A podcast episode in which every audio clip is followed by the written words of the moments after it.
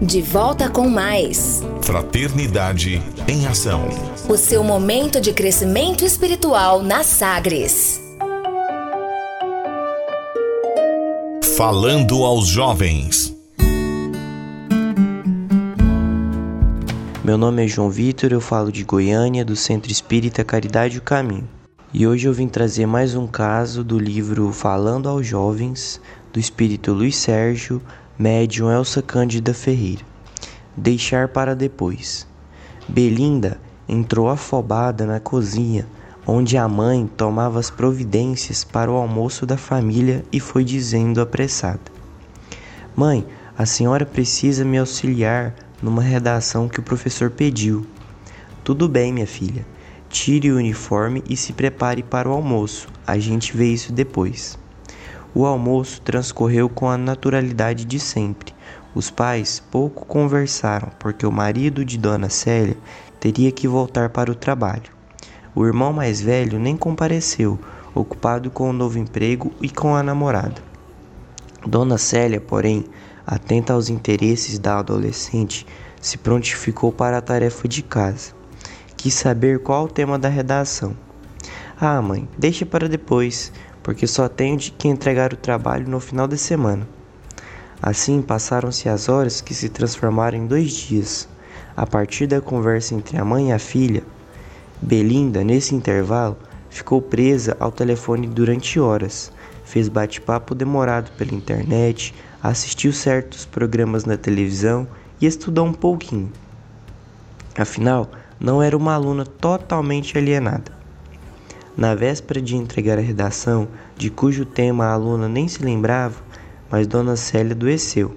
Uma virose deixou a prestimosa mãe em febre alta e prostrada no leito. Condição de ajudar a filha? Nem pensar. O que vou fazer agora? Resmungava a distraída adolescente, que repentinamente se viu às voltas com dois problemas: ajudar no trabalho doméstico e fazer aquela lição que empurrou para o último momento. Qual seria mesmo o título da redação? Adivinhem, amigos, o tema que o professor havia proposto? Não deixar para amanhã o que se pode fazer hoje. Grande abraço.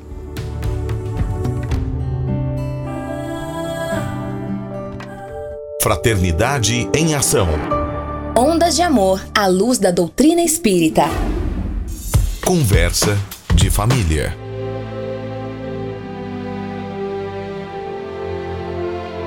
Meus amigos, estamos chegando perto do dia em que se comemora o Dia de Finados e nós trouxemos aí o pessoal da Concafras que trará dois podcasts falando aí da importância da vida continua, e também da vida pós-morte, mostrando aí que a vida continua. A campanha que é realizada no mês de novembro, a vida continua. Então vamos a esses dois podcasts e não se esqueça de colocar sua água para ser fluidificada no final do programa.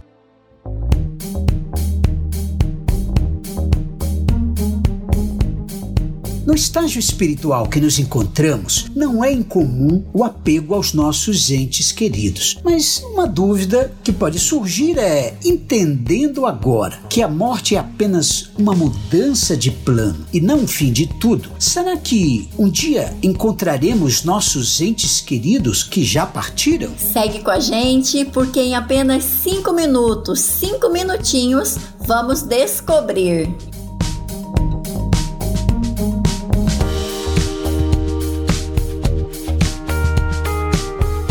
Vida Continua, um podcast da Concafras PSE.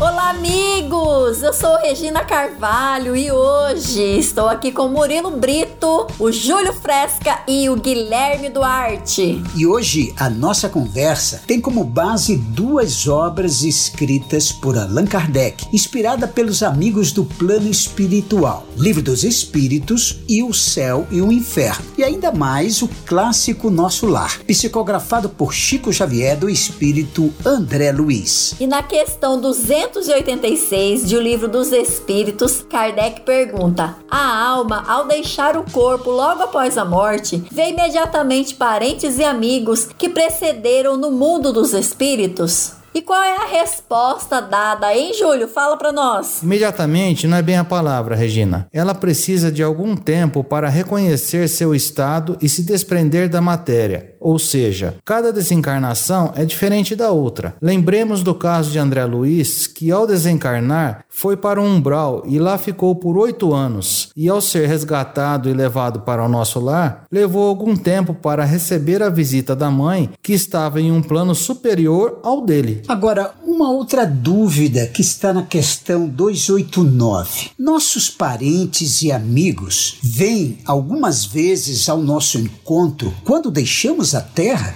Quem nos ajuda com essa? Eu aqui, Murilo. E posso dizer, sem dúvidas, eles vêm ao encontro da alma que estimam, felicitam-na como no retorno de uma viagem se ela escapou dos perigos do caminho e a ajudam a se despojar dos laços corporais. É a concessão de uma graça para os bons espíritos quando aqueles que amam vêm ao seu encontro, enquanto o infame, o mal, sente-se isolado ou é apenas rodeado por espíritos semelhantes a eles. Guilherme, isso acontece apenas uma vez? Seria tipo uma punição? Isso acontece algumas vezes, Regina, e termina sendo uma punição sim. Os espíritos explicam que nem todos são recebidos pelos parentes e amigos porque não fizeram por merecer. Temos um exemplo no livro O Céu e o Inferno de Allan Kardec, na segunda parte, capítulo 5, que há um relato de uma mãe que se suicidou logo após a desencarnação de seu filho. Sua intenção era acompanhá-lo, mas não aconteceu o esperado, aconteceu justamente o contrário. Essa mãe buscou um triste, um dos piores recursos para se reunir ao filho. O suicídio é um crime aos olhos de Deus e devemos saber que as leis de Deus punem toda infração. É, Guilherme, fica claro que quando estamos no mesmo grau de elevação e os que desencarnaram antes de nós não reencarnaram, poderemos nos reunir temporariamente.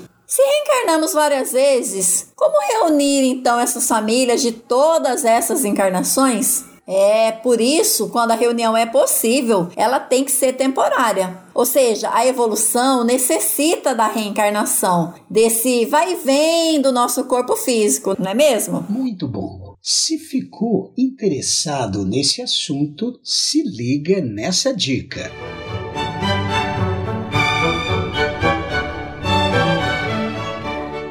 Quer conhecer e aprofundar os seus estudos sobre o Espiritismo e praticar o bem? Venha aí a Concafras 2022.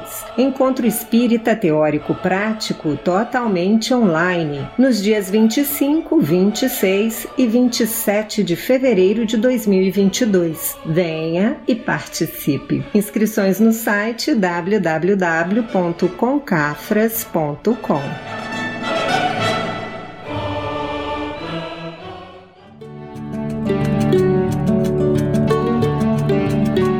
morte é a mudança completa de casa sem mudança essencial da pessoa. Chico Xavier.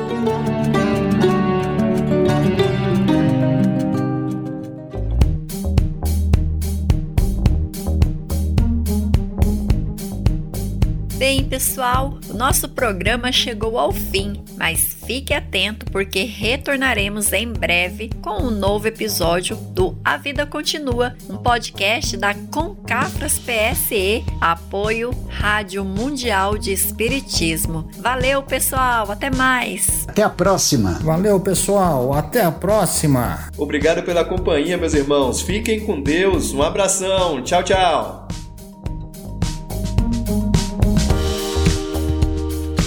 Vida Continua, um podcast da Concafras PSE.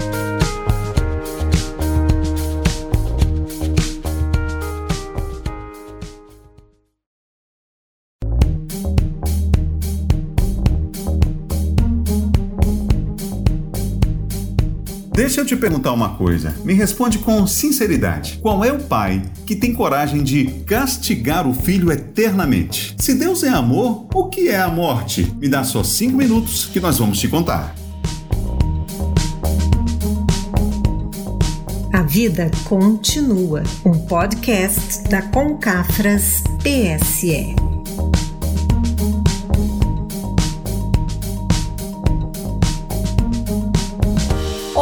Pessoal! Tudo bem com vocês? Nós somos trabalhadores do Cristo. Eu me chamo Regina Carvalho e você acabou de ouvir aí o Adalberto Melo. E na edição de hoje, nós vamos ter ainda a participação de Sebastião Ribeiro e Guilherme Duarte. Bom, pessoal, é fato que tudo que nasce, você já sabe, né? Morre filósofos, poetas, escritores, artistas e sábios de todos os tempos têm se voltado para esse estudo desse fenômeno e a maioria concluiu que a vida não se acaba quando o corpo se extingue. Mas então, Regina, por que que muitas pessoas ainda encaram a morte como um castigo de Deus? Essa pergunta aí é boa, Adalberto. E para responder a sua pergunta, eu vou pedir uma ajuda para o nosso amigo Sebastião Ribeiro. Olha, pessoal, Regina, Adalberto, Lá, em uma das obras básicas da doutrina espírita, o Evangelho segundo o Espiritismo, nós vamos encontrar essa resposta. E quem nos traz a lição é exatamente um irmão nosso que partiu desse plano. Está lá no capítulo 5, Bem-aventurados os aflitos. Segundo Samson, nós não devemos julgar a justiça divina pela nossa. Aquilo que às vezes nos parece um mal é um bem. Ô Sebastião, explica melhor pra gente. Vamos exemplificar o caso das mortes prematuras, não é?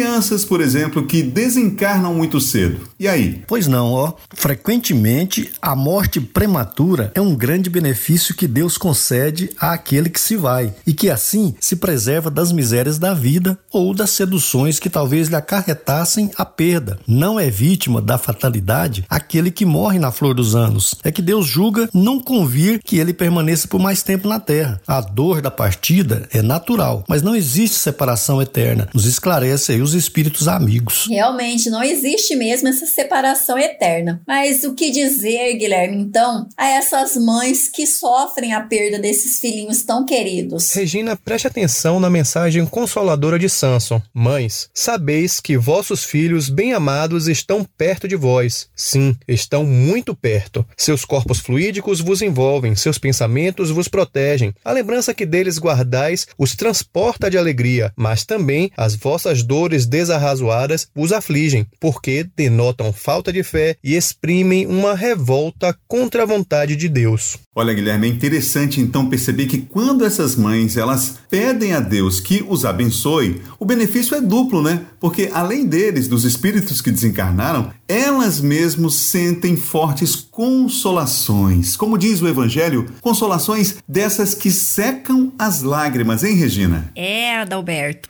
E um outro espírito, Fénelon, nos lembra em uma mensagem também no Evangelho segundo o Espiritismo que nós devemos nos habituar a não censurar o que não podemos compreender.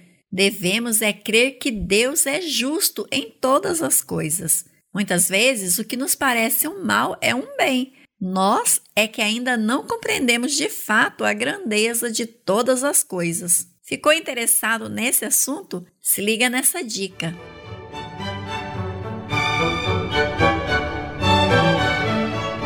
Olá, quer conhecer e aprofundar os seus estudos sobre o Espiritismo e praticar o bem? Venha aí a Concafras 2022. Encontro espírita teórico prático totalmente online, nos dias 25, 26 e 27 de fevereiro de 2022. Venha e participe. Inscrições no site www.concafras.com.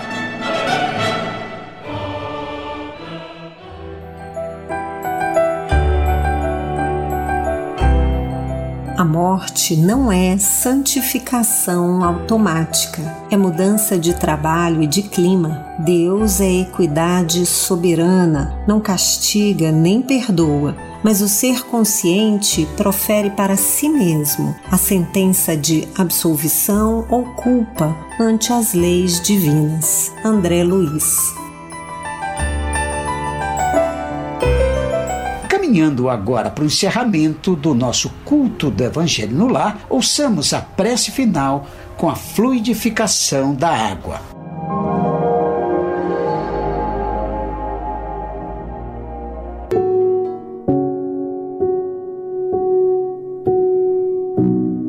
Senhor Jesus, Divino amigo, estende as tuas mãos generosas, Senhor, e transforma estas águas em remédio para os nossos males físicos e espirituais. Estende as vibrações de amor em benefício de meu lar, Jesus. Que aqui possa reinar a paz, a saúde, a tranquilidade. Graças a Deus. Que Deus seja louvado. Faça uso da água fluidificada.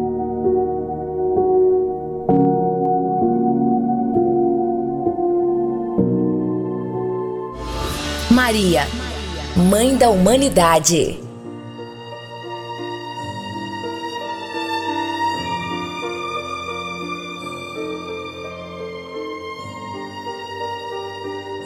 Do livro Maria, Mãe de Jesus, O Manto de Maria.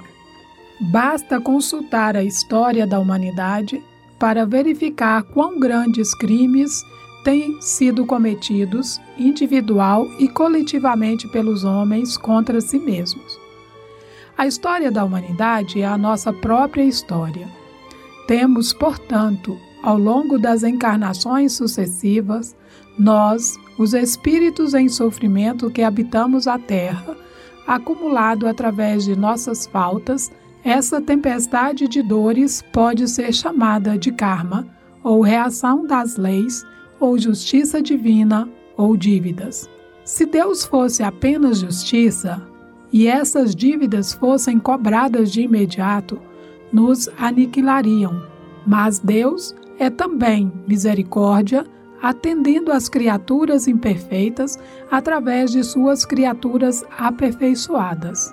Tal é a função misericordiosa de Maria: suavizar o pagamento de nossas dívidas dando-nos a bênção do tempo e carinho maternal, para que, através do perdão aos nossos devedores, do trabalho no bem e principalmente do amor, possamos ter condições de resolver os nossos problemas conscienciais, pagando até o último ceitil, conquistando dignamente a felicidade.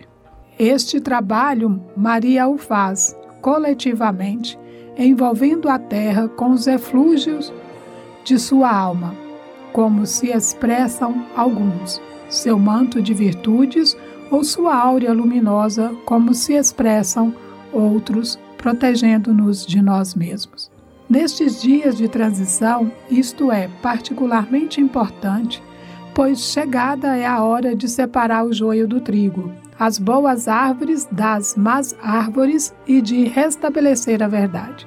A alma em oração, ligada ao manto de Maria, que cobre a terra, é como um espelho voltado ao céu, refletindo um raio de luz no abismo.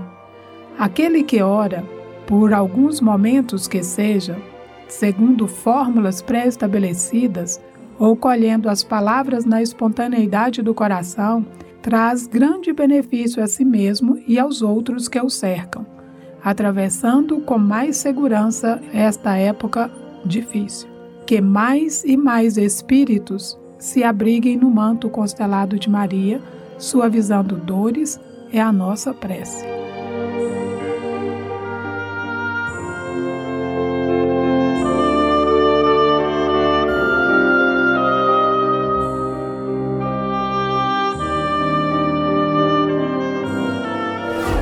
Fraternidade em Ação. O momento de crescimento espiritual na Sagres.